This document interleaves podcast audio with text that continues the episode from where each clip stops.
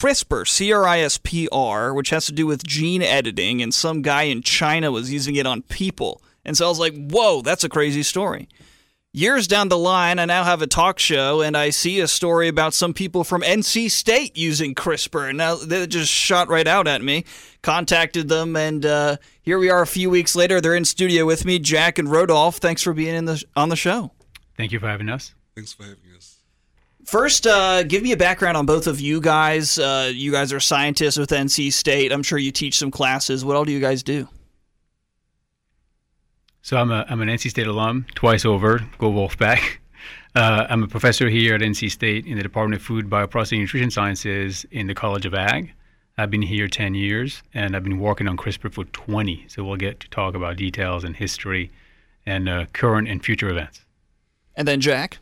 Yeah, I'm an assistant professor and director of the Forest Biotechnology Group at NC State University, and of course, a longtime collaborator of Rodolphe Barrangou here um, developing and applying innovations like CRISPR technology to innovate uh, the future of our forests, sustainability and productivity.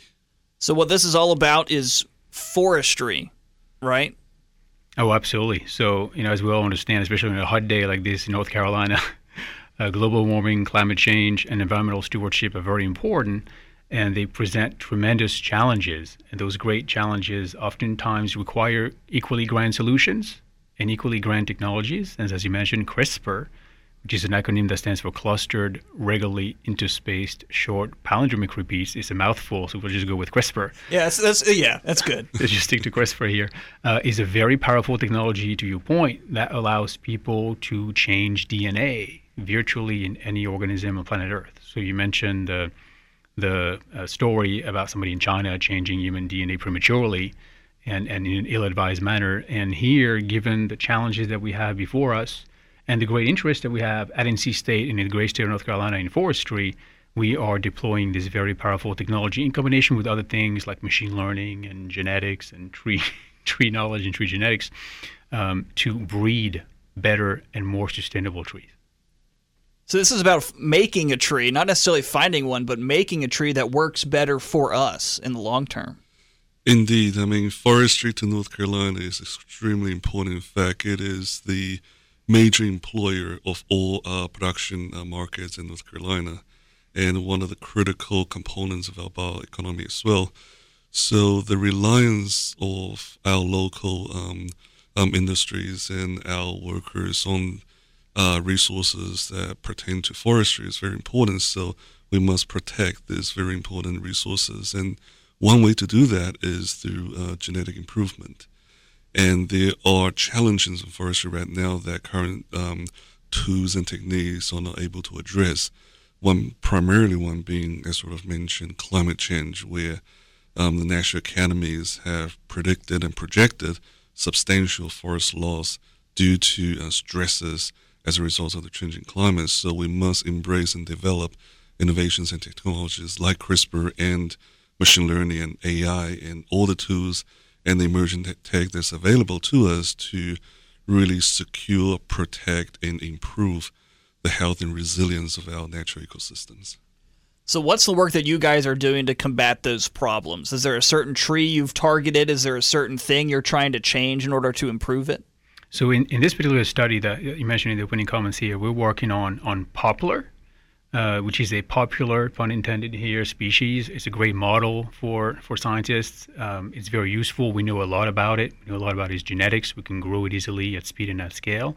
Uh, but of course, the findings that we have and the technologies that we use have much potential to be deployed in other species of more commercial interest. So think of pine, think of firs in North Carolina, very important to us, and then of course eucalyptus in South America uh, from a global operational standpoint.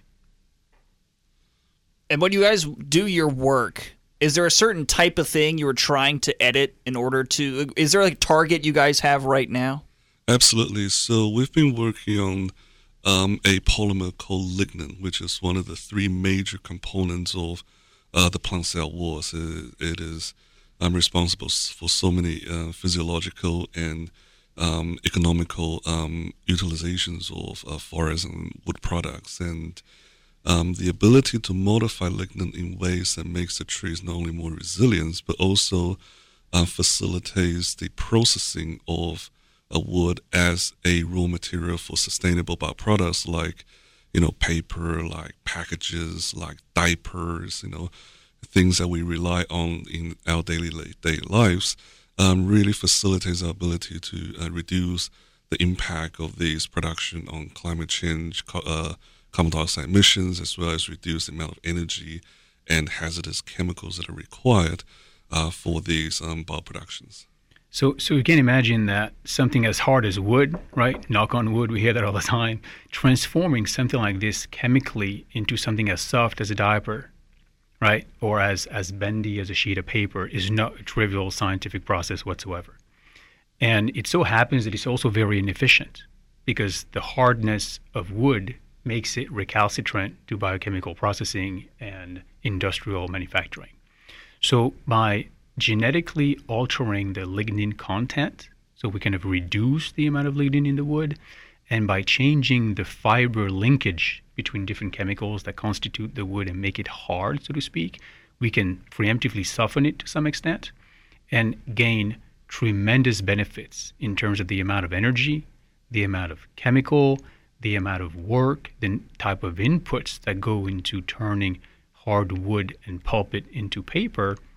And then also we have tangible gains in terms of operational efficiency. So rather than have to take two tons of wood to make one ton of paper, we can increase that process, increase the efficiencies, and to Jack's point, lower emissions, save energy, and gain efficiencies for environmental stewardship. That just makes me think of over the past 150 years, we've really figured out farming on a mass scale, you know, whether that's carrots or broccoli or potatoes. Sounds like you guys are kind of doing that for trees. Indeed. So, um, the interesting thing about forestry compared to agriculture, as you mentioned, is that in forestry, pretty much most of the operations, even today, are based on undomesticated wild type trees. So, um, innovations that allow us to improve our trees in ways that align with um, bioprocessing or production of these important materials could bring really substantial improvements. And just to put this into context, I mean, not many people know this, but when we convert and harvest a forest and convert it into diapers, for example, or tissue papers, roughly half of those forests are actually burned into carbon dioxide in during the paper making process. So uh, what we show is that using CRISPR technologies, we could potentially reduce those carbon dioxide emissions by an upwards of 20 to 30 percent. Now, from a scalability perspective, if you think of it from that about an entire forest, that's a, really a lot of carbon dioxide that's not released into the atmosphere, but rather it is sequestered as useful things that we rely on every day. And, and to your point um, about scale, right? We think about agriculture and you know like large fields of corn and soy, tobacco in North Carolina, and others, of course, sweet potatoes, you know, many varieties. Um, but on on a global basis, if you look at all the carbon on planet Earth, 57% of all the, this carbon is captured in trees that are in the forest. So if we really want to have an impact, if we really want to make a difference, and you think of trees as a version of vertical farming, gaining efficiencies in forestry, getting efficiencies in tree breeding and making that operation more efficient can have a huge overall impact on our ability to manage carbon, carbon sinks, de- carbon sinks, decarbonization, and carbon capture. Speaking with Jack and Rodolphe, they're NC State professors of biotechnology, trying to develop a tree that would serve us better for all the uses that we put uh, wood into. Have you guys so how far have you guys gotten along with CRISPR? Do you guys have like a strand of tree that you're working with now that's growing in a field somewhere?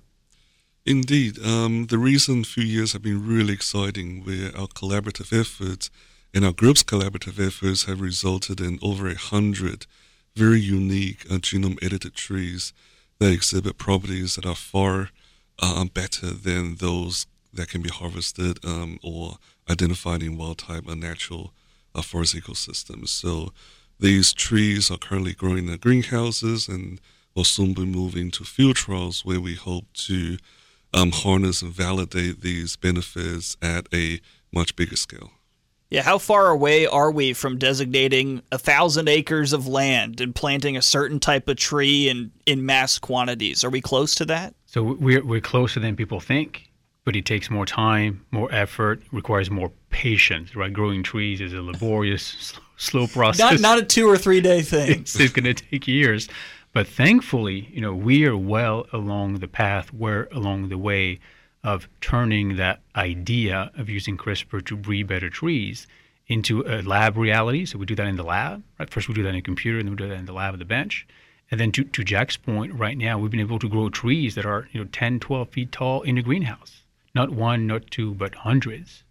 And then we're within months of planting some of those trees in an open field. And what we hope and what we're confident about is that the results that we're going to see in the field trial, in the forest trial, in an open trial, is going to corroborate the very encouraging, very promising, revolutionary, life changing, life altering, climate impacting results in the real field.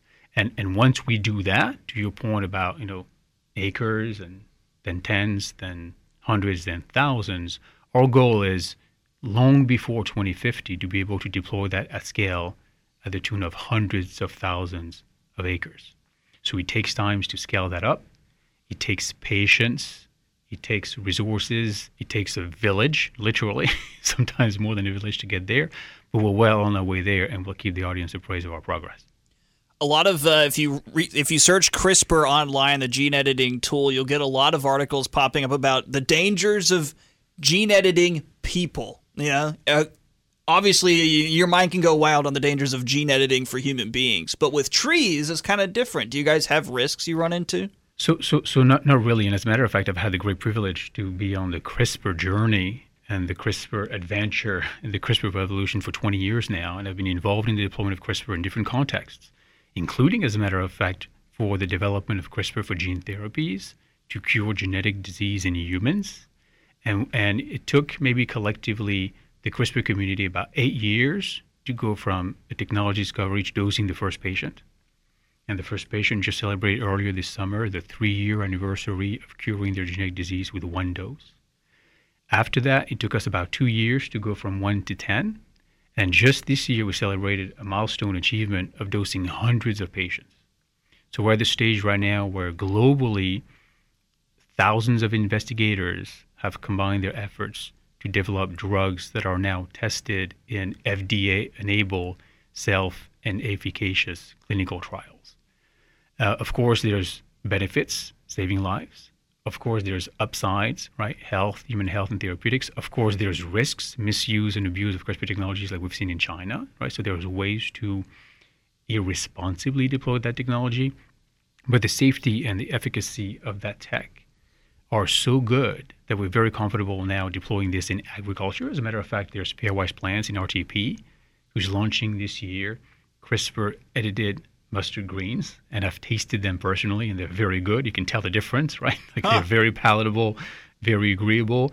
Um, some some CRISPR fruits and vegetables have been commercialized throughout the world, including sophisticated countries like Japan and the UK, where CRISPR edited tomatoes and tomatoes, respectively, uh, have been consumed safely by you know human consumers in the real place.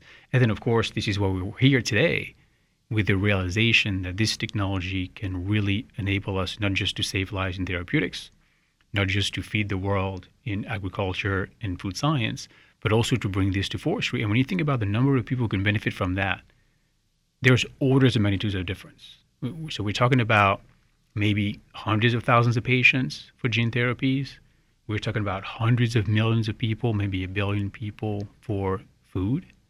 And in the case of forestry, it could be the whole population today and people who will be born in the foreseeable future that will benefit from the longevity and the lifespan of those edited trees. So we have to have the wisdom, we have to have the patience, we have to have the courage.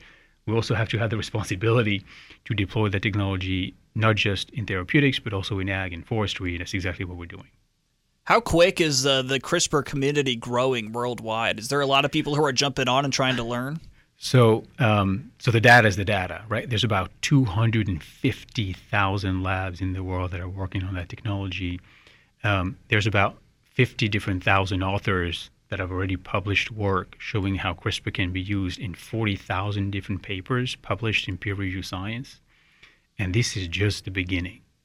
Of course, most of those people are working on human genetic diseases, right? Life science, health, therapeutics, human health is very important to us.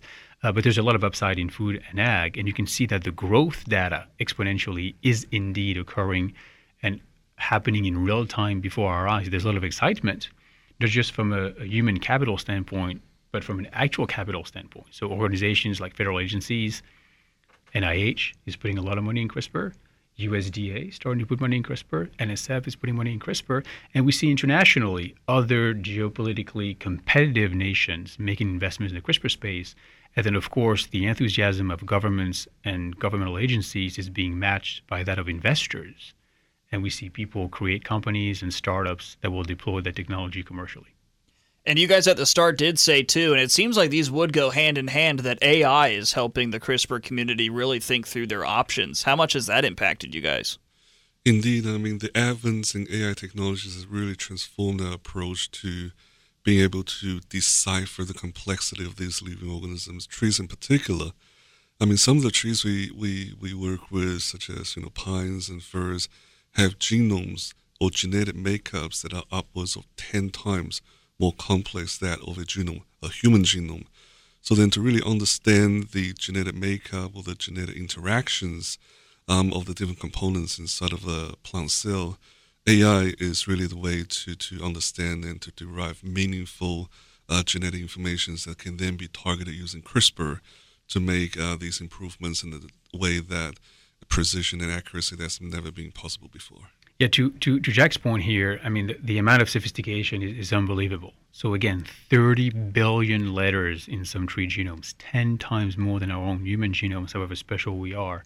Of course, trees can do things that we can, but that's a different conversation.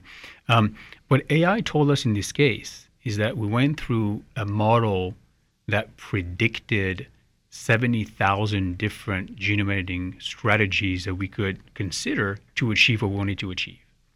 What the model told us is that of those 70,000 possibilities, only 350, 0.5% of them would enable us to actually achieve the lignin and fiber changes and modifications that would achieve what we want to achieve, reduce the lignin, change the fiber composition, and at the same time maintain the important attributes of trees, like their density, their height, their growth, and their overall health. So without machine learning, it means that 99.5% of our work will be wasted. Without machine learning, we can't do that. Without CRISPR, we can't do that. And this is why, right here, right now, we're presented with a unique opportunity to deploy very powerful technologies like CRISPR, like genetics, like genomics, like machine learning and artificial intelligence that until recently we were unable to do to actually change the world moving forward. This is all fascinating stuff. Jack and Rodolphe are uh, professors of biotechnology right here at NC State. You guys are doing some cool work. Thank you so much for being in studio with me. Thank you for having us. Thanks.